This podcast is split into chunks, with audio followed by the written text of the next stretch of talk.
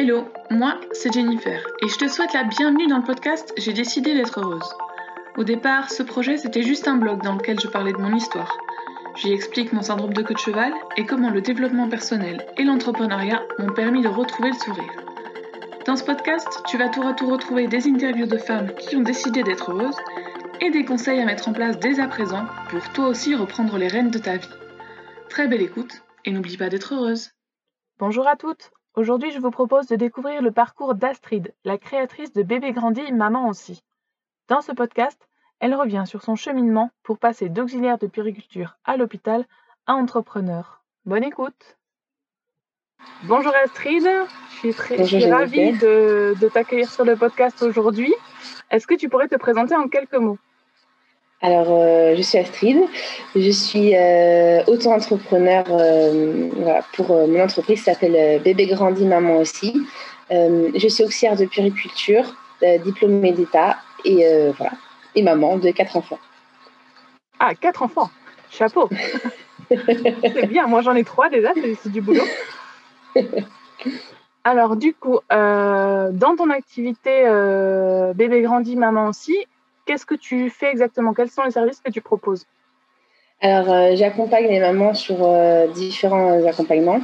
Euh, je fais des accompagnements au sommeil pour les difficultés au sommeil, les endormissements, les, multiples réveils nocturnes, tout ce qui peut toucher aux difficultés du sommeil pour les parents.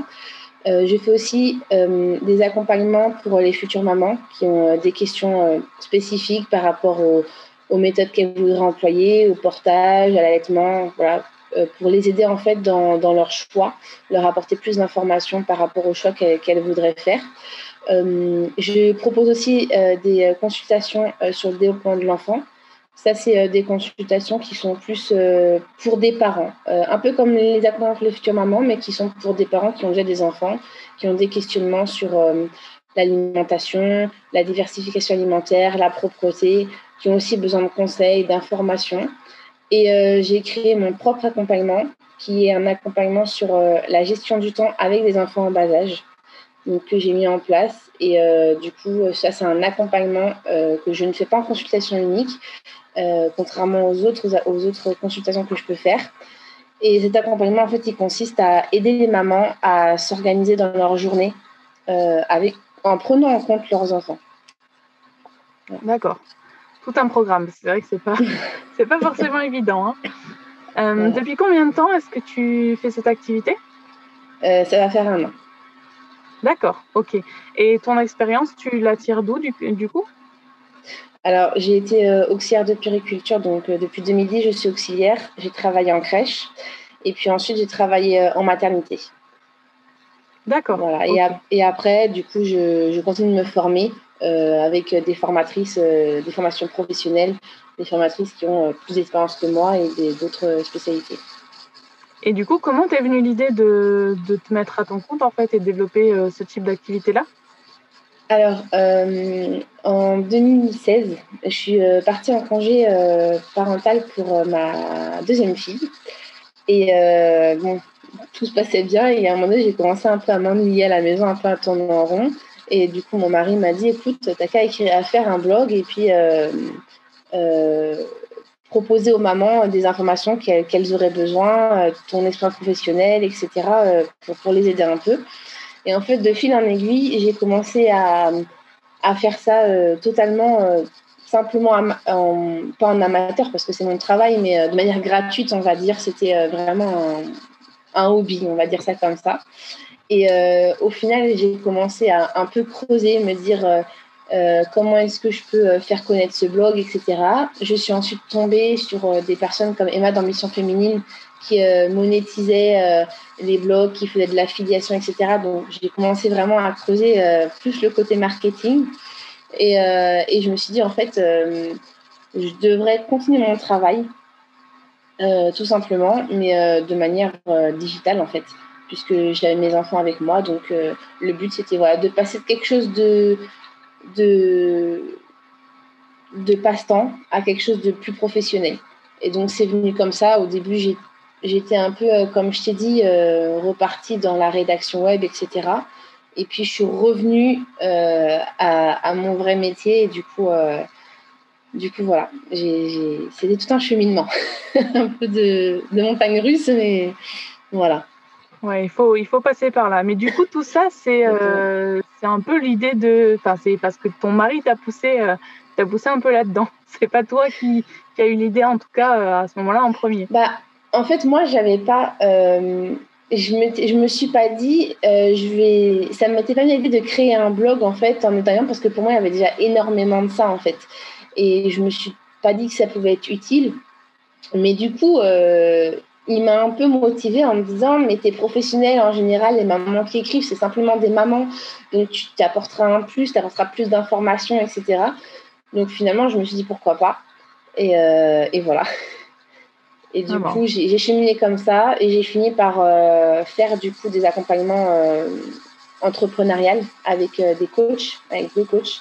Et du coup c'est comme ça que j'ai j'ai vraiment figé mon activité en tant que, que professionnelle de santé et accompagnante en, périnatalité parce que du coup avant j'étais voilà j'ai tâtonné et euh, je suis revenue un peu là-dedans euh, par, par ce biais-là en fait en, ayant euh, des réflexions et, et en ayant aussi la réflexion du fait que j'avais pas envie de lâcher mon travail et de faire quelque chose qui serait à côté simplement pour rester à la maison avec mes enfants. D'accord. Donc du coup, euh, tu nous as dit que tu faisais cette activité-là depuis un an, mais le, le, blog, à la base, l'idée de, de, départ, existe depuis plus longtemps que ça. Ah oui, beaucoup plus longtemps. Ça fait de, depuis, euh, on va dire, fin 2016 à peu près. Donc ça, ça fait euh, quelques années. Ça a été un long cheminement. Il y a eu le blog. Après, après je l'ai effacé. Je suis repartie sur autre chose. Enfin, ça a été vraiment voilà, un long cheminement qui a fait que je suis retournée finalement à, mon, à mon métier de base. Quoi. D'accord. Donc à ce moment-là, tu avais le blog et puis bon, au début, au début pardon, le congé euh, parental. Et puis après, tu as repris ton activité en plus du blog. Et là, ça fait un an que tu ne fais plus que euh, ton activité à toi. Exactement. Ok. Donc, euh, bah oui, j'allais te demander justement, c'était ton unique activité, mais là, du coup, j'en ai la réponse.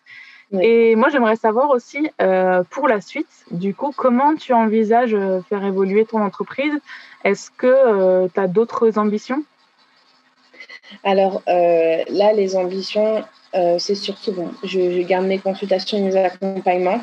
à court terme, je pense mettre en place des accompagnements, des ateliers en groupe par visio et aussi faire des ateliers en groupe à l'extérieur. Voilà, organiser une fois par mois dans, une, dans, une, salle, par exemple, une fois par trimestre, euh, un regroupement de mamans et du coup faire un atelier avec euh, une partie euh, informative et, explicative et une partie partage d'expériences, questions, réponses, etc. voilà. Mhm. Ok. Et depuis que tu, tu as créé ton, ton activité là, comment tu arrives à gérer justement avec tes quatre enfants? Parce que du coup, ça fait un an que tu es seulement entrepreneur. Pas seulement. Je veux dire que tu n'as plus de travail salarié, hein, parce que c'est déjà quelque chose d'être entrepreneur. Euh, mais ben voilà, du coup, tu travailles de la maison. Donc, euh, ben, avec les quatre enfants à gérer, euh, surtout si ça fait un an que, que tu es uniquement à ton compte, ça veut dire un an aussi avec les confinements et tout ce qu'on a pu vivre depuis un an. Donc, ça a dû être du sport de gérer le développement de ta société plus les quatre enfants à la maison. Oui, alors c'est vrai que cette première année, elle a été euh, très lente euh, dans la progression parce que justement, il faut s'organiser. En plus, moi, je fais l'école à la maison, donc euh, il, faut, il faut jongler encore plus au niveau du bruit et de, de, de la disponibilité. En général, je travaille le matin avec mes enfants et je travaille sur mon entreprise l'après-midi. Voilà, je prends mes rendez-vous l'après-midi. Je travaille, euh, là, je suis en train de refaire mon site, donc je travaille sur mon site l'après-midi. Et puis, euh, j'ai euh, le week-end. Je profite du week-end quand mon mari est là pour du coup avancer sur des tâches où j'ai pas pu avancer dans la semaine, comme les, la préparation des publications sur Instagram ou l'écriture d'articles de blog, etc. Mhm, d'accord. Et l'après-midi après, c'est voilà, l'après-midi. Parfois aussi, je travaille le soir. Euh, ça m'arrive euh, surtout l'été euh, où voilà. Il y a des périodes où je, travaille un peu le soir quand tout le monde est couché, que tout le monde dort, je profite pour, pour avancer là-dessus aussi. Ouais. Et du coup, l'après-midi, pendant que toi tu travailles, ils arrivent à s'occuper calmement tout seuls Alors, en général, je les mets en début d'après-midi en temps calme. En temps calme ou en sieste, ça me permet d'avoir une heure, une heure et demie où je suis un peu dans le calme. après, il faut savoir que je prends pas plus. En général, je prends une consultation par jour qui me permet, parce que je sais que je pourrais pas avoir plus de temps euh, de calme dans, dans la journée euh, de sûr. Donc, je bloque en général une consultation dans la journée. Eux, ils sont en temps calme. Après, quand ils, quand ils sortent de la sieste, bah, ils vont jouer un peu. Parfois, ça fait du bruit. Euh, et sinon, j'ai aussi la l'organisation de m'éclipser dans une chambre et en fait de les laisser dans le salon et voilà pour atténuer un peu le bruit et, et les laisser un peu jouer tranquillement. Ah, c'est ça, moi qui vis ça aussi, bon, avec trois, mais je sais que c'est pas toujours simple d'avoir du calme pour travailler, de trouver la bonne organisation parce que bah, ça reste des enfants, donc il y a des jours où ils n'ont pas envie. Et puis, moi, le grand, il, a 9 ans, donc euh, temps calme, sieste, euh, début d'après-midi, euh, il veut plus. Alors il, là, aujourd'hui, par exemple, il a fait un peu de lecture, mais voilà, ça ne dure pas très très longtemps. Il aime pas encore la lecture au point de lire pendant une heure. Hein. oui, ça, ça, peut être, c'est vrai que ça peut être compliqué. Euh, moi, ma grande, elle a 6 ans, mais elle reste quand même au calme. Elle sait que voilà, c'est un temps calme, il faut qu'elle y reste, donc elle, en profite pour, se reposer. Puis, des fois, elle fait la sieste, donc c'est qu'elle en a besoin aussi. Mais, euh, mais après, voilà, c'est, une organisation. Et comme je parle aussi avec des mamans, ça, les mamans que je, je, peux avoir, je sais que c'est au cas au maximum, mais en général, si je suis interrompue euh, deux minutes, ça ne dérange pas. Euh. Les moments que j'ai pu avoir le peu de fois où j'ai pu être interrompue, j'ai pas eu de souci avec, euh, avec la patiente en lui disant excuse-moi, voilà, il y a un enfant qui vient me parler, le temps que je lui dise écoute, je suis occupée, etc. Donc voilà, après le fait, je pense que ça humanise aussi la chose de de pas de pas montrer aussi au moment que voilà, je suis à la maison, mes enfants sont à la maison, mais je, suis avec toi, il n'y a aucun bruit. Non, c'est pas vrai. Je vais, pas, je vais pas te mentir. Voilà, c'est comme ça. Et après, voilà. J'ai eu la chance pour l'instant de tomber euh, sur des patients qui étaient euh, totalement euh, compréhensifs par rapport à ça. Donc, voilà, après, on arrive à gérer au maximum. Oui, puis il faut dire que c'est quand même un domaine d'activité qui s'y prête bien, parce que voilà, comme ça parle de toute façon de la parentalité, de, de l'enfance, bah, en même mm-hmm. temps, tu donnes des conseils aux mamans, puis bah, tu leur prouves que toi aussi, t'en as, en as quatre à gérer et que bah, voilà, il faut faire avec les aléas et ça peut être un enfant qui débarque euh, en pleine consultation, en plein podcast, ça arrive aussi. Exactement, voilà. Euh, moi, j'aurais voulu savoir qu'est-ce que tu aimes le plus dans, dans ton métier?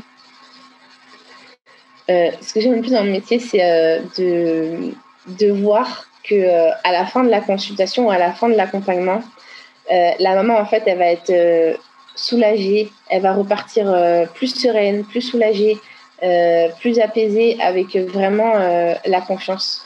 Parce qu'en fait, il faut savoir que à la base, il y a. Tu me demandais comment je suis arrivée, euh, Julien Prenard, quand je suis arrivée dans cette activité. quand j'ai creusé un peu pour retourner dans mon, premier métier, en fait, j'ai réfléchi à ce que j'avais vécu professionnellement parlant en entreprise et à l'hôpital, on récupère des mamans qui sont euh, perdues, qui sont pas confiantes, euh, qui sont parfois face à des familles euh, qui ne les écoutent absolument pas, qui forcent la main, qui donnent des conseils inappropriés. il y en a énormément.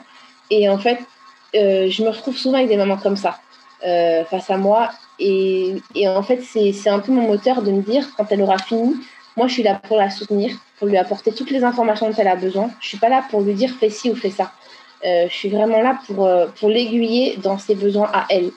Et, à la fin, quand on fait un accompagnement de, de quatre semaines ou une, une consultation d'une heure et que la, la, maman nous envoie un message, je me dis écoute, euh, je suis super contente, je me sens plus sereine. Voilà, avant je criais beaucoup, ben là j'ai réussi à, mieux gérer mon temps, j'arrive à prendre du temps qualitatif avec mes enfants. Euh, en même temps, j'ai travaillé sur moi, etc. Ou alors je me suis sentie écoutée, je me suis sentie soutenue. Euh, voilà, je, je lâche pas l'allaitement parce que, parce que voilà, j'ai les réponses à mes questions et je sais que ce que je fais, c'est ce qui est mieux pour moi et mon enfant. C'est ça, en fait, qui, qui est le, plus gratifiant et le, le, mieux dans, dans, mon travail. C'est ça, c'est voir à quel point tes conseils peuvent être utiles et peuvent améliorer euh, la vie, la vie des, des mamans, en fait. Voilà, exactement. D'accord. Euh, là, je voudrais qu'on parle un petit peu plus. Alors, je pense que tu as regardé un petit peu euh, certainement le blog ou Instagram, même si mon compte Instagram est, est, assez nouveau. Euh, Le concept J'ai décidé d'être heureuse, c'est vraiment le, disons, le, pour prouver euh, à toutes les femmes, pour que toutes les femmes comprennent que euh, elles ont la force, elles ont le choix et elles peuvent être qui elles veulent et elles peuvent décider d'être heureuses. Parce que euh, c'est vrai que ça, c'est quelque chose qu'on m'a souvent dit, on décide pas d'être heureux. Ben si, en fait. Je trouve que voilà, c'est c'est vraiment quelque chose qu'on peut décider parce qu'on peut décider de voir les choses en noir ou en blanc et qu'on arrive à, à, influer en fait sur sa façon, façon de voir les choses.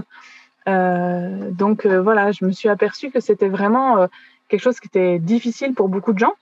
Euh, parce que c'est pas ce qu'on nous apprend, c'est pas ce qu'on nous apprend à l'école. Euh, c'est en général, faut que ça rentre dans une case et ben voilà, c'est ce qui nous fait euh, dire que c'est soit blanc, soit noir, mais qu'il n'y a pas de juste milieu. Et euh, du coup, bah, chaque personne que, que, je reçois en interview dans le podcast, euh, je lui pose quelques questions vraiment sur ses, ses petites victoires, ses fiertés, ses réussites personnelles. Pour toi, euh, alors, ça peut être euh, côté privé ou, ou, plus euh, côté public, on va dire, avec ton entreprise. Euh, quels sont ou quel est le moment de ta vie dont tu es la plus fière? Alors, il y en a certaines qui me répondent la naissance des enfants. Je, je le sais en tant que maman, c'est vraiment quelque chose euh, auquel on pense. Mais voilà, qu'est-ce qui te rend le plus fier là, aujourd'hui? Alors, je n'aurais pas répondu à la naissance des enfants parce que c'est un peu logique pour toutes les mamans. Donc, effectivement, euh, ce qui me rend le plus fière, euh, c'est une question très difficile.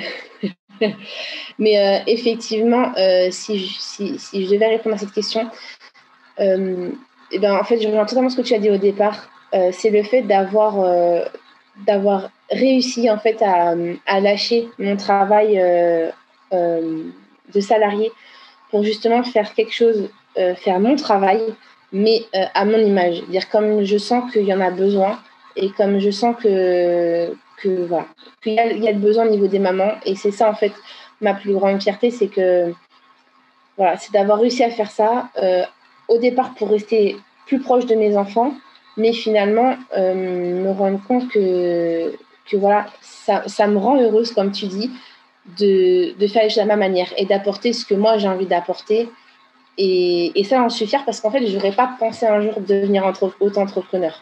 Euh, C'était vraiment quelque chose, euh, comme tu dis, on n'est pas élevé comme ça, on n'est pas. Euh, on, est, voilà, on, nous a, on nous apprend vraiment à rester dans les lignes et, et, pas dépasser.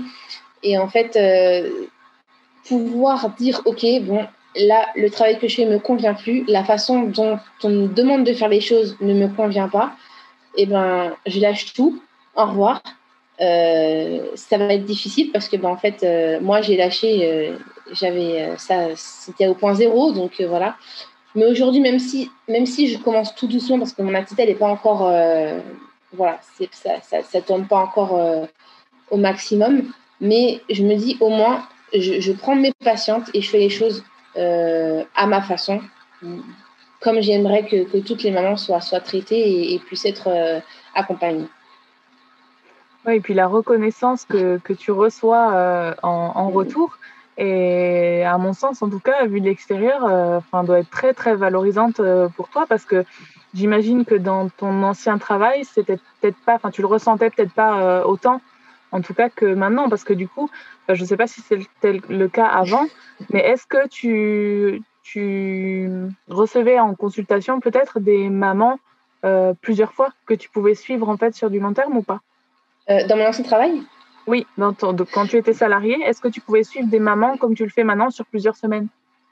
Non, parce que du coup, je faisais, j'étais en maternité, donc euh, on les suivait 3-4 jours, à la rigueur une semaine parfois pour vraiment les cas les plus, les plus difficiles et les mamans qui avaient eu des, des complications, mais sinon c'est en moyenne, on, les, voit en moyenne 2-3 jours, donc c'est vraiment très rapide. Après, on a quand même beaucoup de reconnaissance de la part des mamans voilà, bon, c'est partout, c'est l'humain. Donc, il y en a qui, s'en fichent, il y en a qui nous pensent peut-être inutiles, et puis il y en a d'autres qui, sont très reconnaissantes. Mais euh, en fait, le problème, c'était qu'en étant salarié, la reconnaissance des patientes euh, ne suffit pas. quand derrière, on a une hiérarchie qui, n'est pas du tout dans le, dans, la vague, qui nous demande de faire des choses qui sont totalement inappropriées et contre-productives. Donc, la reconnaissance des patientes, c'est bien, mais s'il n'y a pas la reconnaissance de la hiérarchie derrière, qui nous fait, qui ne fait pas confiance, qui nous demande de faire des choses qui ne sont pas appropriées, euh, c'est pas voilà, pas productif et c'est pas gratifiant pour nous. Alors que là, je suis toute seule, je gère mon truc euh, à moi et, euh, et, je sais que je, gère comme comme j'ai envie que ce soit géré, euh, comme ma famille a besoin a besoin que ce soit géré et et la gratitude que les patientes me renvoient à la fin de la consultation de l'accompagnement, elle est pour moi non seulement pour le travail que j'ai fait euh, avec elles, mais aussi pour le travail que je fais en amont, euh, en me formant, en faisant les, tout, tout ce qui peut être fait en fait dans, un, dans une vie d'entrepreneur en fait. Donc c'est vraiment global. Oui, c'est vrai que le, on le voit de plus en plus hein, dans les hôpitaux. C'est faut que ça aille vite, faut que ça aille vite. Il y a du manque de personnel, donc bah, tu peux pas être, être présente comme tu le voudrais forcément. Et puis, euh, bah, voilà, si, en plus euh, il y a un manque de, côté humain, on va dire, euh, du côté de la hiérarchie, c'est, ça doit être encore plus difficile à supporter, surtout à long terme. Parce que voilà, j'imagine que toi, tu as eu le, le, courage, on va dire, de, de, de changer de vie. Mais bah, tu as encore certainement beaucoup d'anciennes collègues qui sont là-dedans et, et qui doivent souffrir de, de, de ce côté-là, euh, le manque de, liberté et de pouvoir vraiment accompagner, euh, parce qu'à la base, c'est pour ça que vous êtes formé en fait. Exactement. Sauf qu'en fait, c'est plus c'est plus de l'accompagnement, c'est de la. Après, ça dépend des hôpitaux. Hein. Moi, voilà, j'étais peut-être dans, dans, une, dans un groupe de structures euh, qui n'est pas forcément la meilleure en France, hein, mais c'est vrai que c'est le rendement, en fait. C'est vraiment l'usine. C'est vraiment l'usine et, euh, faire le maximum. Euh, voilà, faire le maximum et, euh, et, puis, et puis voilà, voilà. c'est vraiment c'est l'usine, c'est le, le, le, travail à la chaîne et faire le plus vite possible pour, pour que tout soit fait sans forcément du coup prêter attention à tous les besoins qu'il peut y avoir parce que forcément quand il faut faire un accompagnement au bain qui dure 40 minutes et qu'il bah, y a 15 chambres à faire, tu peux pas accompagner les 15 bains. Donc, euh, quand tu as des mamans qui savent faire par elles-mêmes et qu'elles font par elles-mêmes, ça va très bien. Quand tu te retrouves dans une journée où bah, tu en as 10 à accompagner, c'est pas possible. Et, et, puis, il y a aussi les accompagnements à l'allaitement. Et ça, c'est un point important parce que là, je te parle des bains, c'est pas bon. Voilà, toutes les mamans apprennent à faire le bain à un moment donné, mais les accompagnements à l'allaitement, ils sont quand même extrêmement importants à la maternité parce que ça détermine euh, la suite de l'allaitement chez la maman. Et souvent, il y a un mauvais accompagnement. Alors, parce qu'il y en a qui n'ont pas envie de se prendre la tête simplement à, accompagner, on va le dire. Hein, c'est, voilà. Et puis aussi parce que parfois, il n'y a pas le temps. Et au final, on se retrouve avec des mamans qui sortent de la maternité en, en étant euh, un peu déprimées, un peu euh, dépourvues de connaissances, qui sont avec des problèmes qui, ne savent pas comment gérer. Et voilà. Après, heureusement, il y a des constantes en lactation, il y, a des, il y a des gens pour rattraper derrière, mais voilà, c'est le genre de problème qui est, à mon sens, pas normal. Oui, puis bon, comme tu dis, il y a les conseillers en lactation, mais euh, généralement, il faut faire la démarche soi-même. Enfin, moi qui ai allaité trois fois aussi, il faut euh, sortir de la maternité et puis chercher les informations ailleurs. Et ça, je pense que comme tu le dis, ben, il y a des mamans qui lâchent parce qu'il y a la fatigue, parce qu'il y a les douleurs certainement et tout ça. Et, euh, et du coup, elles, elles préfèrent lâcher et passer au biberon que de tenir bon parce qu'elles n'ont pas en face d'elles une personne qui est capable de les accompagner vraiment. quoi. Exactement, comme tu dis, c'est une démarche à faire derrière et c'est le plus compliqué. Comme tu dis, il y a la douleur, il y a la fatigue, il y a parfois euh, les, enfin, il y a la chute des hormones, il y a plein de choses qui font que c'est pas forcément la première chose à laquelle on pense. Donc euh, voilà. C'est pour ça qu'il y a des gens comme moi, parce que je suis pas la seule à faire des accompagnements. Hein. Bon, je pense que c'est pour ça qu'on est de plus en plus à, à, à émerger parce qu'on a, on a vu que ben, forcément il y a, y a un besoin de ce côté-là. C'est sûr. Euh, du coup, ben, on va cette interview va toucher à sa fin. Si tu avais un seul conseil maintenant à donner euh, aux femmes, aux mamans qui nous écoutent, lequel euh, serait-ce? Je vais donner un conseil. Je leur dirais de toujours faire les choses selon elles, selon leurs besoins, le besoin de leur enfant, le besoin de leur famille, euh, les conseils euh, des gens autour. Il faut savoir s'écouter et, euh, faire ce qui, nous, semble juste, quitte à s'imposer. Je pense que c'est le plus important parce que si on ne s'impose pas, si on fait ce que les autres veulent qu'on fasse, et ben, au bout d'un moment, ça ne fonctionne plus. Et on n'est pas heureux. voilà. c'est ça, c'est vraiment ça. Mais bon, c'est, ça paraît tout bête, mais il faut vraiment bien, bien le rappeler parce que euh, il y a tellement, tellement de, de, de, de, femmes. De, je pense qu'on a toutes hein, des, des, amis, euh, des, des, membres de la famille qui, euh, qui sont un peu pris dans le flot de, de tous ces gens qui essayent de venir autour et de leur dire fais ci, fais ça, fais ci, fais ça. Et puis, bah, généralement, ils se contredisent parce que sinon, c'est pas drôle. Et, euh, et voilà, faut vraiment réussir à trouver la force et bah, soit euh, leur dire stop, tout simplement, ou bien euh, bah, les laisser parler et puis euh, réussir à pas écouter. Mais voilà, c'est sûr que c'est pas forcément évident.